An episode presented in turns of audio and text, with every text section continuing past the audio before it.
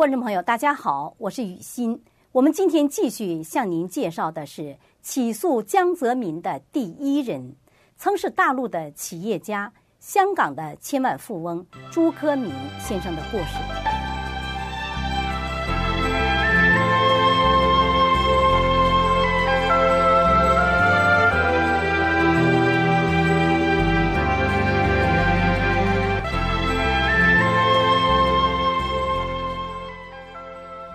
朱克明和王杰于二零零零年的九月七号的晚间，即发出诉状的两个星期后，被秘密的抓捕了。在很长的一段时间内，他们的家人不知他们身在何处。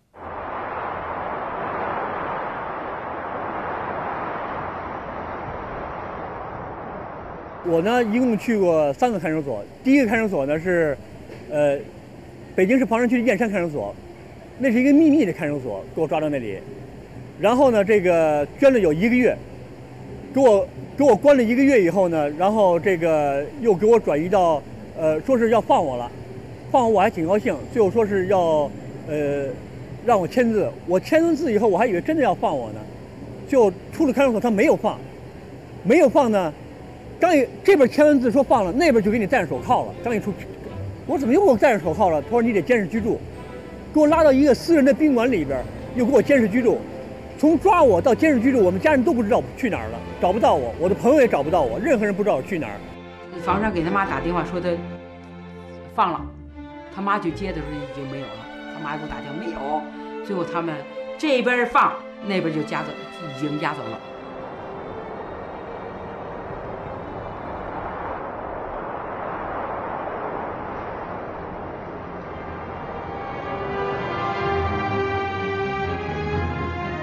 就在朱可明和王杰被非法逮捕不久，即两千年九月二十八日，明慧网刊登了由知情人发出的朱克明和王杰写的诉状。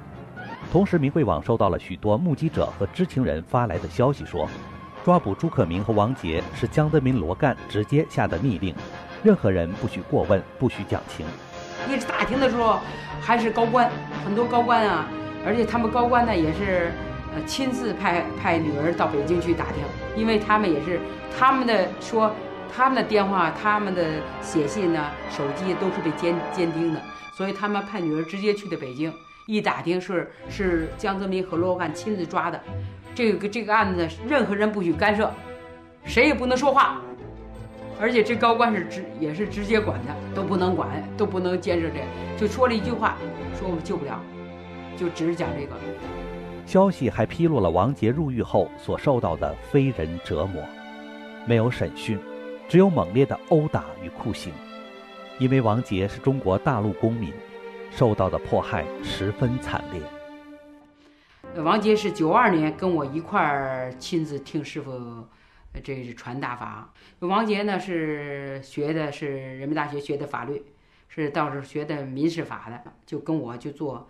做做我那家具生意，就王杰我就给接过来了，等于差不多，一直从跟他父亲没几年，就几乎就跟着我，就跟我们家跟我的儿子似的。我也是疼这孩子着呢，特别疼，真的是非常优秀的孩子，而且是你比如说你下台阶儿，你上哪儿哪儿哪儿，他都是搀着你，而且要是其实也不老，但是他特别懂得尊，不论是对老人家，任何街坊四邻，没有看见他跟人吵过一句嘴，从来没有。也是非常乖的，在单位也是。朱可明也谈到了他的伙伴王杰那悲惨的遭遇。一个月以后，你知道令我非常惊讶在什么地方？就是一百五六十斤的一个小伙子，一下变成七八十斤，瘦的都尖嘴猴的，牙都往外呲了。他是让这个警察穿着便衣在里边给打的，把这个心肝脾肺肾呢，在一个月之内全都打坏了。一丝不挂的蹲在那个凉水那个池子底下，用那个龙水龙头去浇。九十月份的北京的山区是非常凉的，就这么浇浇的浑身，这个打哆嗦，把心肝脾肺肾全打坏。他怎么打？他两个手呢？警察攥着攥着他那个肩膀，用这个膝盖使劲顶他这个胸部。王军说当时疼的那个肺都要退都要吐出来了，然后再攥着他后身，两个手还是拽住他这个肩膀，用这个膝盖呢顶他这个后腰，把他的肾双肾打得坏死。双肾坏死呢，然后来讲。没有办法，他们怕这个死在这个监狱里边，就死在看守所里。共产他这个看守所怕这个承担责任呢，就送到这个公安局的医院去治理，就去就去治疗啊。昏迷了一两个月，昏迷一两个月情况下呢，还是手和脚都吊在这个床的四角上，这人基本悬空起来的。昏迷的情况下就还这样。王杰呢，就是醒来以后呢，说想把自己这个隐晦的部分盖住，因为一丝不挂嘛。那护士都没有人性，说盖什么盖？都昏迷一两个月了，是拉撒全都在这块儿，你还盖什么盖？就那样，还这样。最后呢，他们怕承担责任，一个星期洗两次，洗洗两次肾，花很多钱，怕死在监狱里边，主动找王杰的家人说取保候审，让他们给接走。出了没有多久就死掉了，你想想。最后诊断武警武警的医院诊断是双肾坏死，然后已经不能呼吸了，所以有五个警察到他们家去。他爸爸他当时没接，让我妹妹去接出来了，担保他接出来，一接出来的，一看呢，到监狱去接的时候，他弟弟说：“六九一那是我我我我哥吗？那是我哥吗？”整个面目皆非。没有一点王杰的样子了。王杰是个小白胖小白胖小子，你看那相片吗？挺斯文的。一出来已经全部牙也呲了，嘴也嘬了，才七八十斤，全部不认识了，你知道吗？再有呢，就是最后一出来就两天三公斤的胖，为什么？毒出不去，所有的不能尿小便，他双肾坏死呢。后来没几天就开出现喷射状喷，去吃饭噗喷出来。喷出来，我一看，因为这个我们做医生知道，如果是喷射状吐，肯定动动了中枢神经了。而且那个脚的，他这个脚踝骨这块，让我看，整个有那个戴那这铐子以后，那个那露出骨头来了，那个印儿还有呢。有几天那个用凉水先都冲他，他他那衣服啊一丝不挂，然后在水泥地上。北京是真的很冷啊，十月十一月份的时候。水泥地里坐着，然后用这水龙头先浇温他，然后把水龙头关特小，滴答滴答滴答，让他坐了好几天。他就是一天到晚冷啊，实际磕坏了，他那肾脏全部他给磕磕坏了。最后，但是他磕磕出的吐出的东西，喷射状吐出的东西，最后不是血块，是那个烂的，就那个番茄汁儿。我们讲的是溶血了或者肺破了，那才得出现这个症状的。几个症状，后来。也是坐那儿大便，大便有时候也流出来，后来不能呼吸了，等于说从开始到我那儿到走三十六天。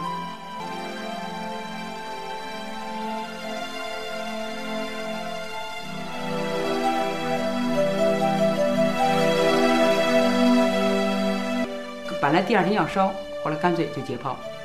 解剖的时候，那医生晚上就联系解，因为如果不是这样的话呢？因为印尼要是医院解剖，一定通过通过警察局，警察局就通知通通知大使馆了。那天晚上就趁着晚上这个关系认识医院的一个人，就连连晚上就解剖。解剖的时候呢，那时候还没通知呢，没通知，呃，就只是认识医院人，就临时就给钱两百多块美金，就给他解剖。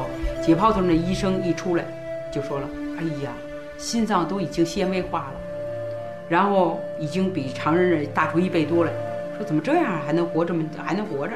他们就是奇怪，全部纤维化。但是没说了，说要这个结果出了一礼拜，等一个礼拜找他说，说医生出国了，等再一回来，所有的指标全部都是正常的，连那心脏多大也没说，纤维化也没说，肾脏在有医院武警医院诊断都是肾脏坏死，也没说。等于全正常，就是心肌梗死，突然心脏病发死了，是这个来个这么一个诊断，证明这个一个月，其实一个礼拜出结果，他一个月才出，证明这共产党干已经伸手了。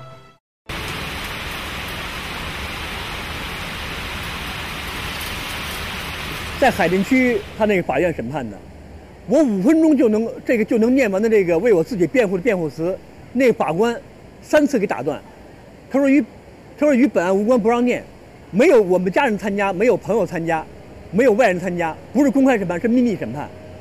哎，我呢就问他，我说我做的事情都是符合中国宪法对一个公民的这给一个公民的这个合法的权利和自由。我说我没有犯法。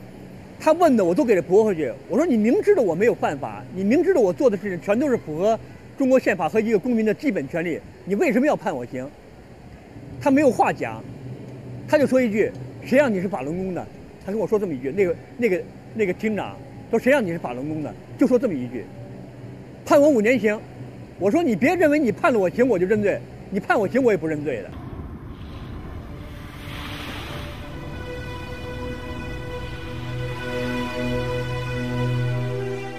就这样，朱科明被判五年监禁。法庭上，朱科明将所谓的指控是一一驳回，得到的答复是：谁让你是练法轮功的？那么这五年，朱科明是怎么度过的呢？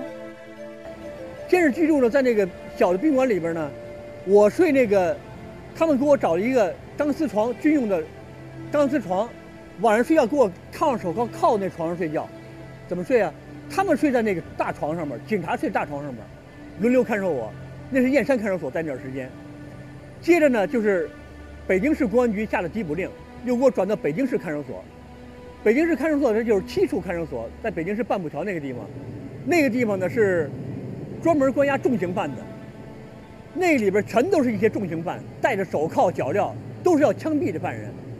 把我和他们关在一起，全都是枪毙的犯人。最后呢，又给我转到这个海淀区看守所。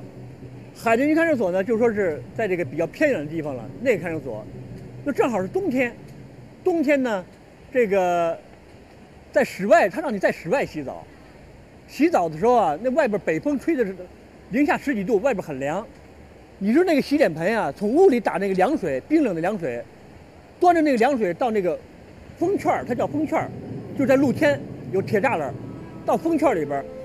有风吹着，你在那里洗澡，那个还没洗呢，那毛巾往里一站，毛巾就硬了。那表面已经结了一层薄薄的冰。拿那个毛巾蘸了水以后啊，往身上擦，跟拿砂纸打一样，就跟砂纸磨一样。还没洗完呢，那个盆边就出这么长的冰溜子，冻了这么长冰溜子。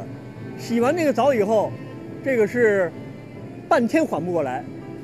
在燕山看守所的时候呢，我没有地方住。他抓我的时候，我跟你讲，他抓我的时候，我说你等一等，我把我的行李拿着，我的刷牙用具什么的，带一些东西。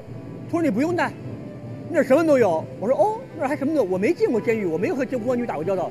我说那什么都有。他说对，你不用拿，什么都有。去了以后才知道什么都没有。我睡，这我说那个，哎，我的地方，这我这个这个，呃，被子呢，底人都差点打我。大黑天的三点钟，说哪有你的被子，都是私人的。我住那个地方旁边就是厕所。人在两米一米多高的地方那儿解大便，我在底下睡觉。说这是北京市监狱的第十三分监区，叫集训大队。哎，你将在这儿接受这个，你将在这儿服刑。然后让那四五个人呢就把我给带过去。他怎么带啊？我那个皮带也没有了，穿着一个很邋遢的一个棉裤，几乎到腰以下。那鞋呢不许系鞋带儿，趟着。那个四个四五个这个犯人呢。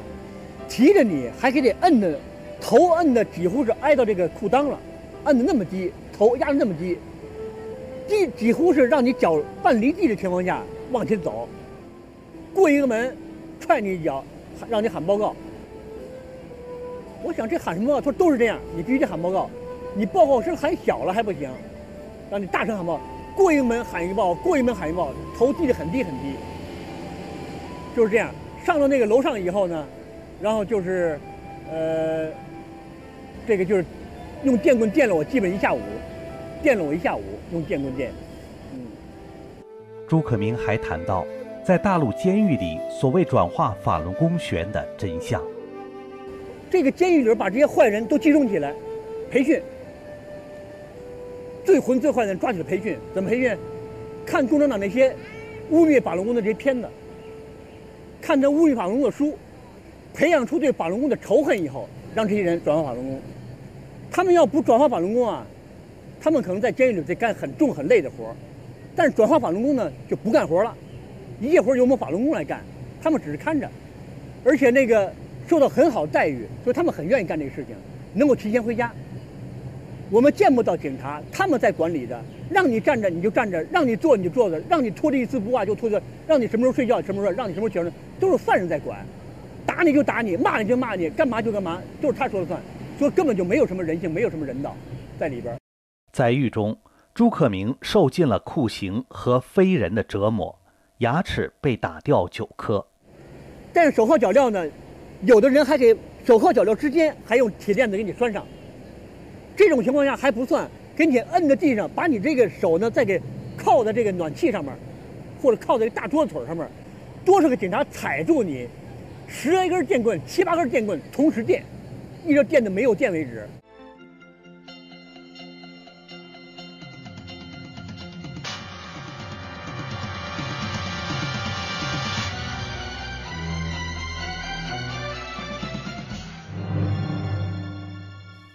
罔顾原告的法律诉求，并把原告打死判刑，这种事情无论在任何国家的任何时候，都会毫无疑问地受到谴责，甚至法律制裁。但是在中国，由于江氏犯罪集团与中共相互利用迫害法轮功，这种公然践踏法律的强盗行径却一直进行着，使得法律变成了迫害法轮功的凶器。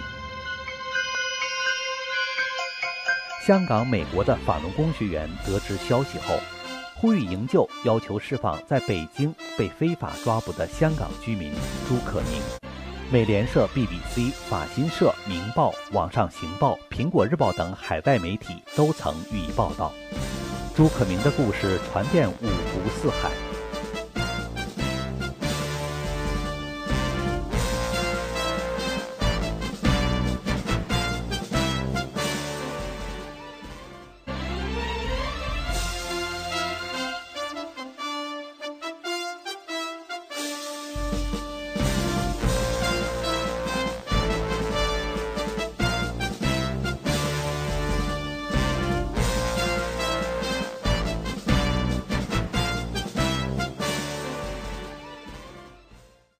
因为朱可明是香港居民，经外界营救，于二零零六年终于回到香港。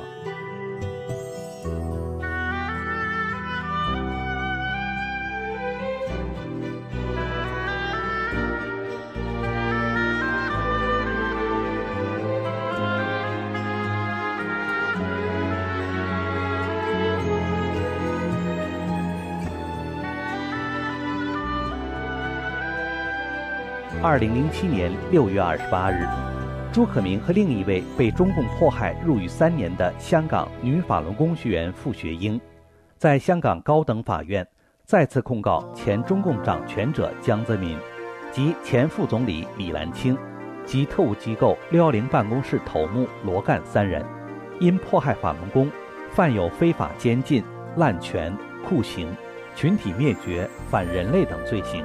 要求被告民事赔偿，法院受理了这桩起诉案。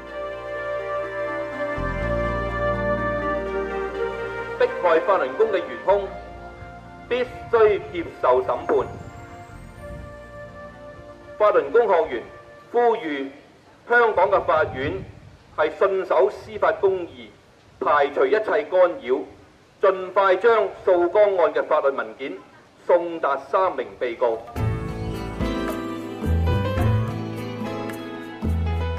香港高等法院于今年八月九日批准了在司法管辖区外送达的许可令状，即根据大陆与香港的协定，通过大陆高级人民法院向三名被告送达起诉。很多的民众啊，现在还不知道这个中共迫害法轮功的真相，这个我也理解他们。他们认为呢，好像你法轮功怎么老跟共产党过不去啊，老跟这些。呃，是真的迫害法轮功到那种程度，你们要抓住这些人呢，要绳之以法，好像还说是不管天涯海角，你们都要给他抓回来，不管时日长短，也不放过这些人。说你们好像是不是有点，呃，不太慈悲，也不怎么样的这种？要从我这儿解释呢，还是这些人呢？这些民众不了解法轮功被中共迫害的这些真相。现在呢，被就是揭露出来的中共迫害法轮功的真相啊，由于中国政府的这个打压啊、封锁啊，很多真相还没有出来，很多真相还没有出来。真正出来以后，我想啊，这些民众就不会说这样的话了。还是刚才讲那些，如果你了解到这些人，因为他们的这个作用，由于他们的官职，由于他们的政策，导致这么多人妻离子散、家破人亡，这个被迫害的这个生命，这个呃致疯、致残、致死啊，甚至夺去宝贵的生命，甚至还活体摘除器官之后，他们了解这么恶的人，谁也不会放过了。他们也会理解，这其实不是法轮功不慈悲，也不是我们这些修炼的人不饶人、不让人、没有讲善，不是不慈悲。这样的人留天理不容，真的是天理不容。那好人怎么办呢？这人类社会怎么办呢？是不是？二零零零年八月，在北京向中国的最高检察院和最高法院第一次递交申诉状，诉江以来，再加上我在狱中的先后六次向中国的最高法院递交申诉状。要求中国的最高法院继续受理。我们于二零零零年八月的申诉状以来，在香港高等法院对江泽民等迫害法轮功元凶的控告已是第八次了。我真心希望全世界的各界人士都来关心和关注这持续将近八年之久并付出惨痛代价的诉江案的进程，同时也真诚的希望胡锦涛、温家宝政府。能够客观勇敢地面对法轮功在中国遭受镇压和迫害的这一全世界都在关注的问题，迅速抓捕和法办江泽民等一切迫害元凶，彻底结束对法轮功持续八年之久的镇压和迫害，还法轮功一切公道与清白。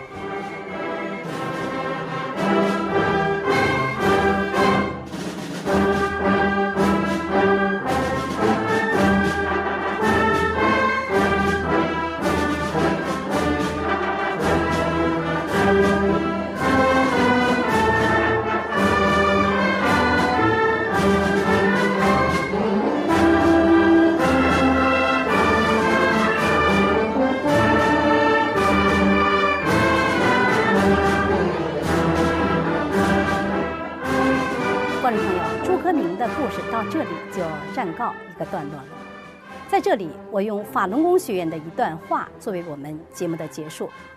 我们必须赢回本应属于我们的信仰和言论的权利，必须会把江氏犯罪集团送上良心、道义和法律的审判台。当人们可以在不受迫害的情况下行使自己信仰的权利的时候，那时的中国才是一个真正的国泰民安的中国。观众朋友，感谢您收看今天的节目，我们下回再见。